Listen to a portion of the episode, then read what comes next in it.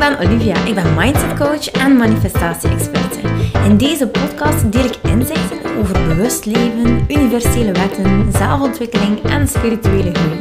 Met als doel jou en andere ambitieuze vrouwen te helpen naar een vrij en blij leven. Hey, hey, hey! Merry Christmas en ho, ho, ho, Happy New Year! Oh jongens, wat was dit al een leuke vakantie tot nu toe. We zijn er nu ongeveer in de helft, want nieuwjaar moet eigenlijk nog komen.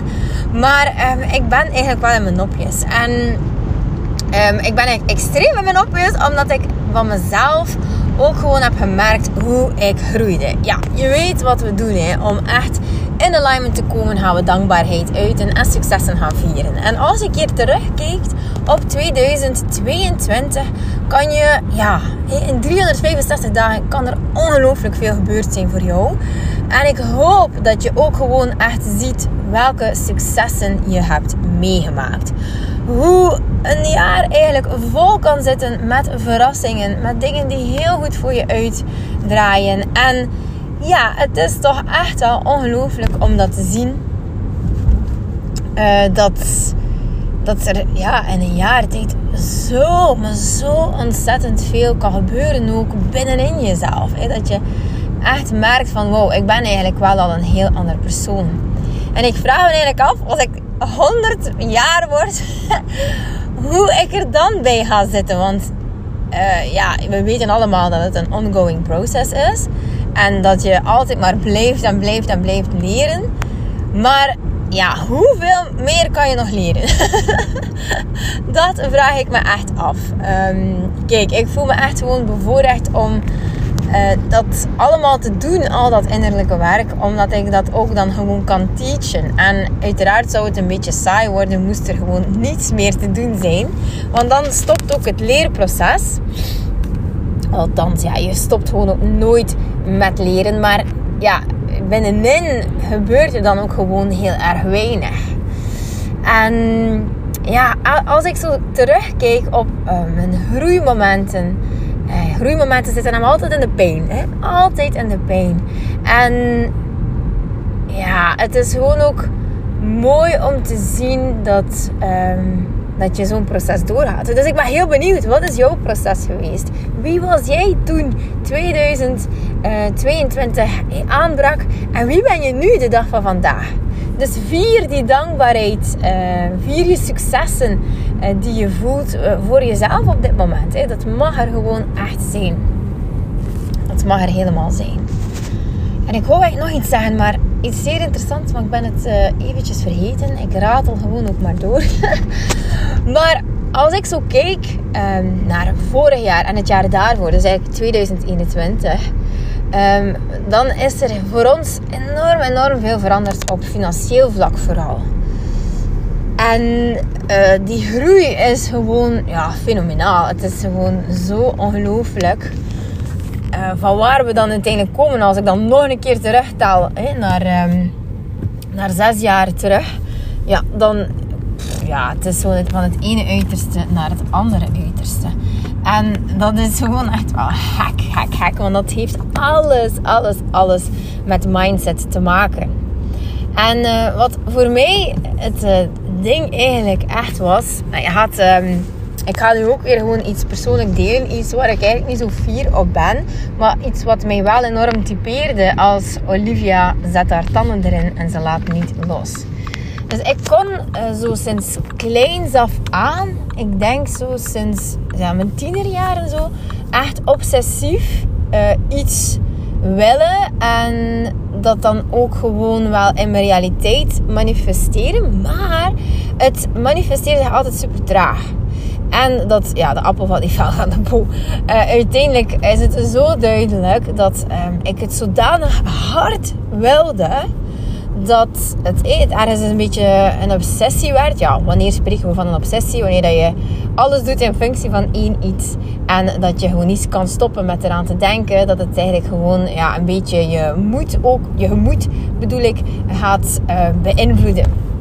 En je gedrag. En, en voilà, dan uh, spreken we toch wel van een, uh, een obsessie. Als het echt van binnenuit komt van, oh, ik moet het nu doen. dus wat ik eigenlijk deed, uh, was, mijn vader werkte in een elektronicazaak. En ik, ik hielp daar gewoon heel erg vaak. Mijn vader is een harde werker en wij moesten eigenlijk al sinds heel, van jongs af aan gewoon werken. werken is een heel groot thema in, onze, in ons gezin hard werken is de oplossing voor alles. is hun denkwijze. Ik heb me daar dus helemaal van losgemaakt. Ik denk zelfs dat ik goh, echt in een luxe positie zit qua ehm, job en geld verdienen. Uh, dus wat eigenlijk heel erg frappant was, was dat ik ergens in die elektronica zaak continu werd getriggerd door dingen die ik wilde. En uh, ik weet nog heel vroeger, toen ik zo, ik denk zes of zeven jaar was, toen uh, verkocht mijn vader Disney films. Ja, ik was helemaal hack op Disney. En het was helemaal niet zo vanzelfsprekend dat als er een nieuwe film uitkwam, dat ik die dan kreeg of zo. Dat was niet zo. Um, ik moest daar toch altijd wel om vragen. En ik merkte aan mezelf dat ik um, ergens... Uh, wat ik dan eigenlijk zei was tegen mijn vader van... Ah, die nieuwe film, uh, ja hij is uitgekomen en je hebt hem in de winkel, maar ik wil hem niet hoor. Ik wil hem niet hoor. Ik probeerde mezelf eigenlijk wijs te maken dat ik hem niet wilde. Terwijl van binnen was ik gewoon echt aan het sterven. Ik wilde die gewoon zo, zo graag. En ik was bijna bang om het te willen. Omdat ik dan voelde, ja, ik moet het weer vragen. En oh, dan ben ik weer een lastig kind, zo die alles, alles wil. dus oké, maar toen uh, waren het geen Disney films meer. Maar toen uh, waren het andere dingen. Fototoestellen, um, gsm's. Zo. Ik weet niet uh, of je ooit de evolutie van een gsm hebt van dichtbij meegemaakt. ik dus wel. En iedere keer als er zoiets nieuw uitkwam... want je had de basic modelletjes en dan werden dat... Uh, ja, de modelletjes zodat je internet op had. En dat, dat, had zo steeds meer en meer en meer functies. En dat, die gsm'tjes, die, die zagen ook gewoon er steeds meer leuker uit. Dan had je zo een roze en, en dan kwam ja, de, de iPod uit. Uh, die, ik weet niet of je nog herinnert, dat waren van die gigantische grote um, ja, iPods. Waar dat je dan dus ja, muziek op kon zetten en zo. Dus ja, ik vond dat helemaal fantastisch en ik wilde steeds meer en meer en meer. En die gsm was dikwijls nog geen paar maanden oud en ik moest al opnieuw dat nieuwe hebben. Maar ik moest het ook gewoon echt hebben. Het communiceren hoe het bij mij raakte. Ik ging erover vertellen, over zeuren, uh, over um, alles opzoeken. Um, ik kon niet stoppen met uh, ja, daar, daarmee bezig te zijn gewoon. Het was een obsessie.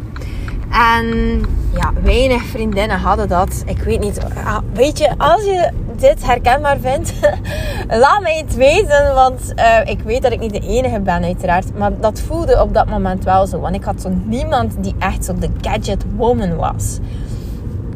Um, maar dan ook was ik echt zo als, als kleine meisje helemaal gek op Hello Kitty. En dan wilde ik daar gewoon echt zo mijn leven zo wat opfleuren en fun maken door een portemonneetje van Hello Kitty. En als ik dan toch moest schrijven, laat mij dan gewoon schrijven met een mega leuke roze balpen van Hello Kitty. Ja, weet je, ik, ik trok de lijn gewoon door. Alles moest fun zijn, alles moest uh, rooskleurig zijn. En ik wilde continu vernieuwing, vernieuwing, vernieuwing, vernieuwing. En ik heb dat heel lang gehad. Uh, hoewel het dan ook gewoon een hele tijd niet kon, financieel. Uh, dat ik dan uh, zaken ging spenderen, naarmate ik ouder werd. maar ja, mijn obsessie voor kledij, mijn obsessie voor... Well, kledij is nooit echt een obsessie geweest. Maar ik wilde me precies zo uitdrukken op een bepaalde manier. Er was altijd een verlangen die moest ingevuld worden. En dat verlangen, dat stopte zo nooit. Er was altijd wel nog iets beter en nog iets nieuw. En ik wilde continu iets nieuw. En niet alleen iets nieuw, maar iets waar ik me dan eventjes helemaal op kon um, focussen. En dat allemaal gewoon ontdekken, hoe dat in elkaar zit, hoe het mij deed voelen. Voilà, en dan, hup, een paar dagen later, een paar weken later... Um, was het zo van, ik wil iets nieuws. En het was niet dat ik dus het kind was die continu nieuw speelgoed kreeg of zo en mijn interesse heel snel, heel snel verloor daarin. Nee, alles wat ik dus ontving op een of andere manier, um, daar bleef ik ook echt zo van genieten om het te hebben. En daar verschil ik misschien ook wel in van uh, andere mensen. Ik kon er zo van genieten. Oh, het is ongelooflijk. Uh, al mijn gsm'tjes, die spaarde ik ook gewoon. Al mijn iPodjes, die spaarde ik ook. Ik kon echt oprecht genieten van dat te hebben. En hetzelfde van mijn kledij. Ik draagde echt gewoon werkelijk al mijn kledij. En um, ik vond het leuk om mij op een bepaalde manier uit te drukken via mijn kledij.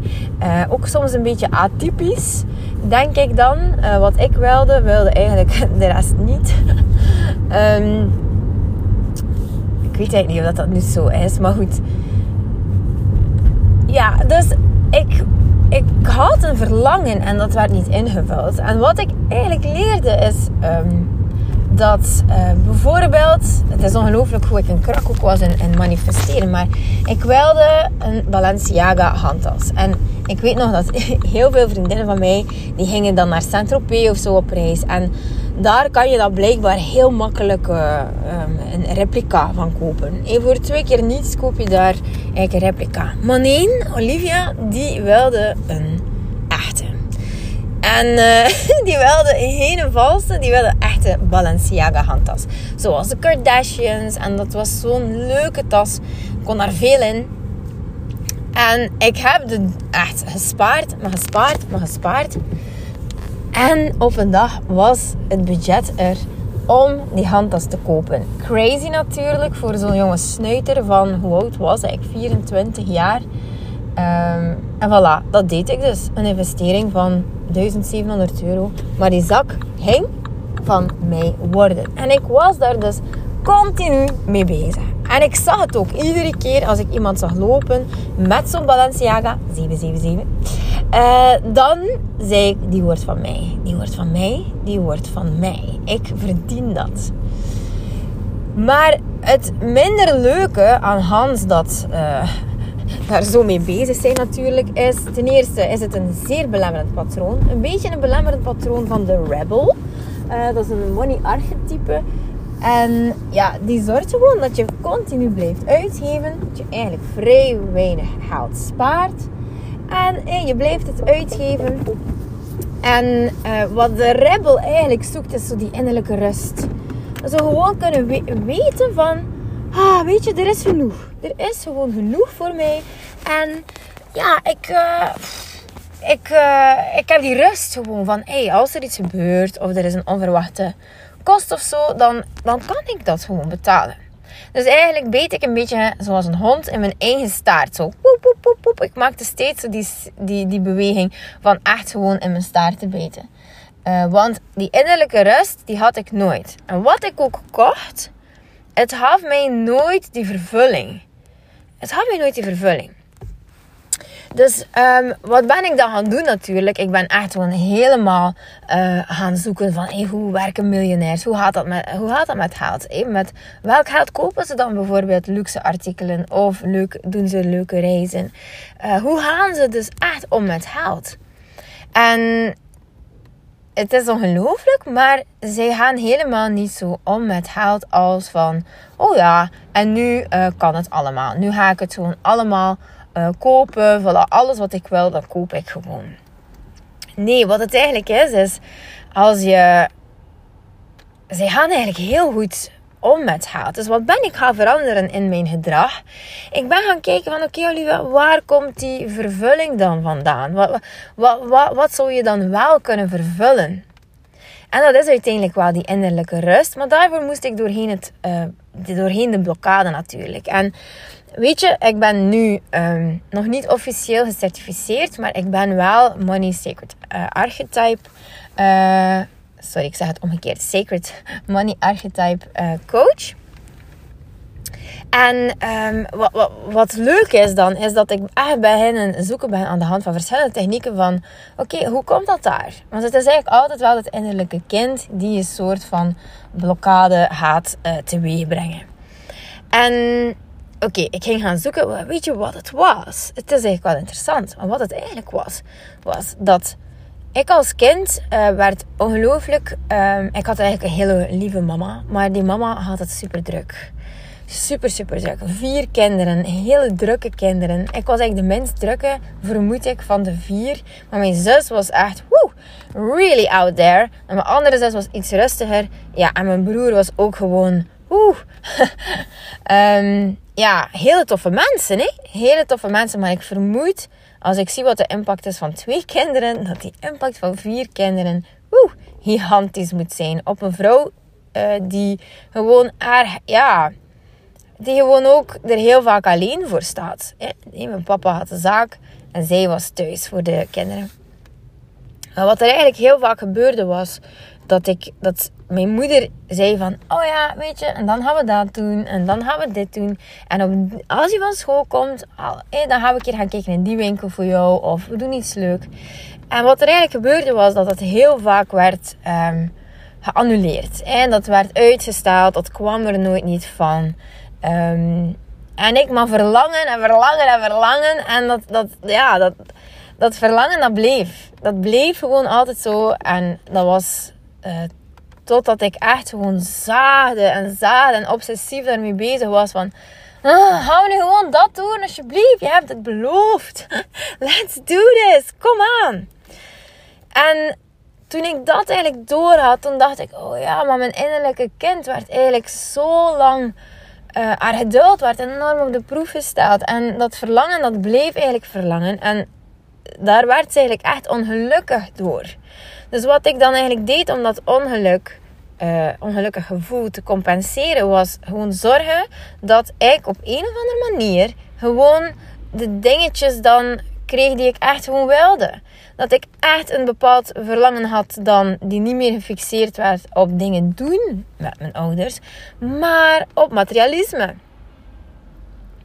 En uh, dus vandaar dat ik tot voor twee jaar geleden echt al zoiets had van ik wil kopen, ik wil kopen, ik wil kopen, ik wil kopen.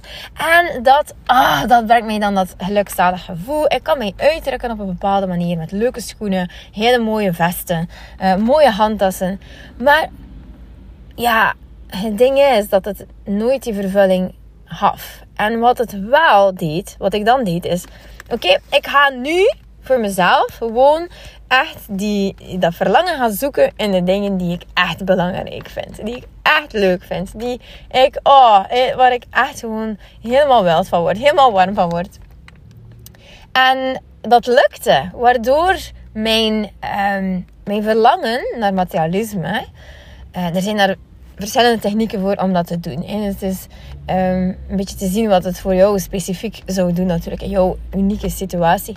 Maar uh, ja, het is gewoon frappant dat, dat ik me wel dan uiteindelijk vervuld voel. En dat mijn obsessie voor die dingen. Obsessie is wel een groot woord, maar goed, mijn fixatie op dingen.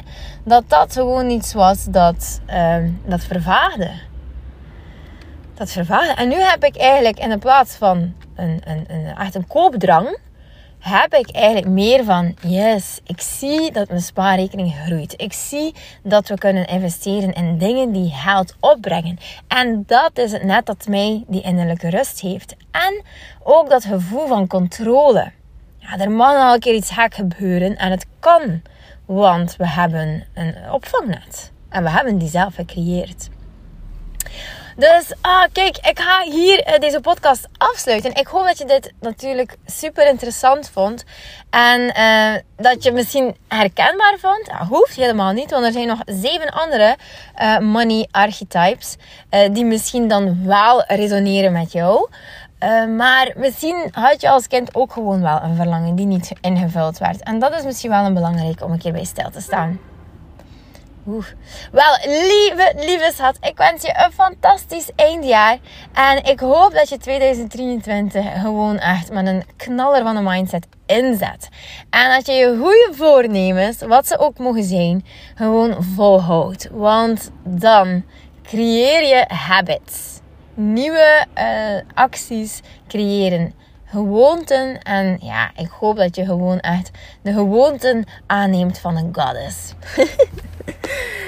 Oké, tot later. Doei!